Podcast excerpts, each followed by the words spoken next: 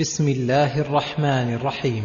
إذا السماء انفطرت وإذا الكواكب انتثرت وإذا البحار فجرت وإذا القبور بعثرت علمت نفس ما قدمت وأخرت. أي إذا انشقت السماء وانفطرت وانتثرت نجومها وزال جمالها وفجرت البحار فصارت بحرا واحدا وبعثرت القبور بأن أخرجت ما فيها من الأموات وحشروا للموقف بين يدي الله للجزاء على الأعمال فحينئذ ينكشف الغطاء ويزول ما كان خفيا وتعلم كل نفس ما معها من الأرباح والخسران. هنالك يعض الظالم على يديه إذا رأى أعماله باطلة وميزانه قد خف والمظالم قد تداعت إليه والسيئات قد حضرت لديه وأيقن بالشقاء الأبدي والعذاب السرمدي. وهنالك يفوز المتقون المقدمون لصالح الأعمال بالفوز العظيم والنعيم المقيم والسلامة من عذاب الجحيم. يا أيها الإنسان ما غرك بربك الكريم؟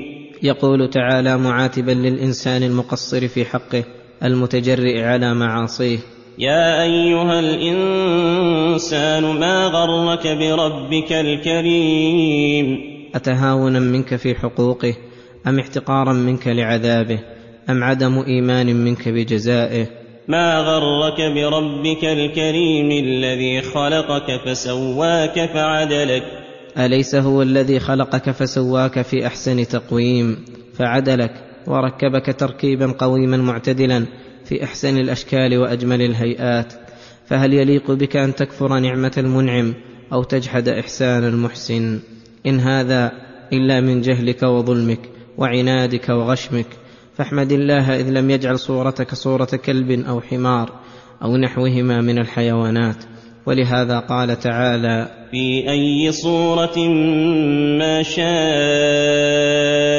ركبك؟ وقوله كلا بل تكذبون بالدين. أي مع هذا الوعظ والتذكير لا تزالون مستمرين على التكذيب بالجزاء. وإن عليكم لحافظين.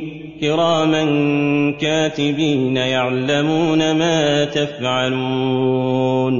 وأنتم لا بد أن تحاسبوا على ما عملتم. وقد أقام الله عليكم ملائكة كراما يكتبون أقوالكم وأفعالكم ويعلمون أفعالكم. ودخل في هذا أفعال القلوب وأفعال الجوارح. فاللائق بكم أن تكرموهم وتجلوهم وتحترموهم. إن الأبرار لفي نعيم. المراد بالأبرار هم القائمون بحقوق الله وحقوق عباده الملازمون للبر في أعمال القلوب وأعمال الجوارح. فهؤلاء جزاؤهم النعيم في القلب والروح والبدن في دار الدنيا وفي دار البرزخ. وفي دار القرار. وإن الفجار لفي جحيم. إن الفجار الذين قصروا في حقوق الله وحقوق عباده الذين فجرت قلوبهم ففجرت أعمالهم لفي جحيم أي عذاب أليم في دار الدنيا ودار البرزخ وفي دار القرار. يصلونها يوم الدين. يصلونها ويعذبون بها أشد العذاب يوم الدين. أي يوم الجزاء على الأعمال. وما هم عنها بغائبين. أي بل هم ملازمون لها لا يخرجون منها. وما أدراك ما يوم الدين. ثم ما أدراك ما يوم الدين.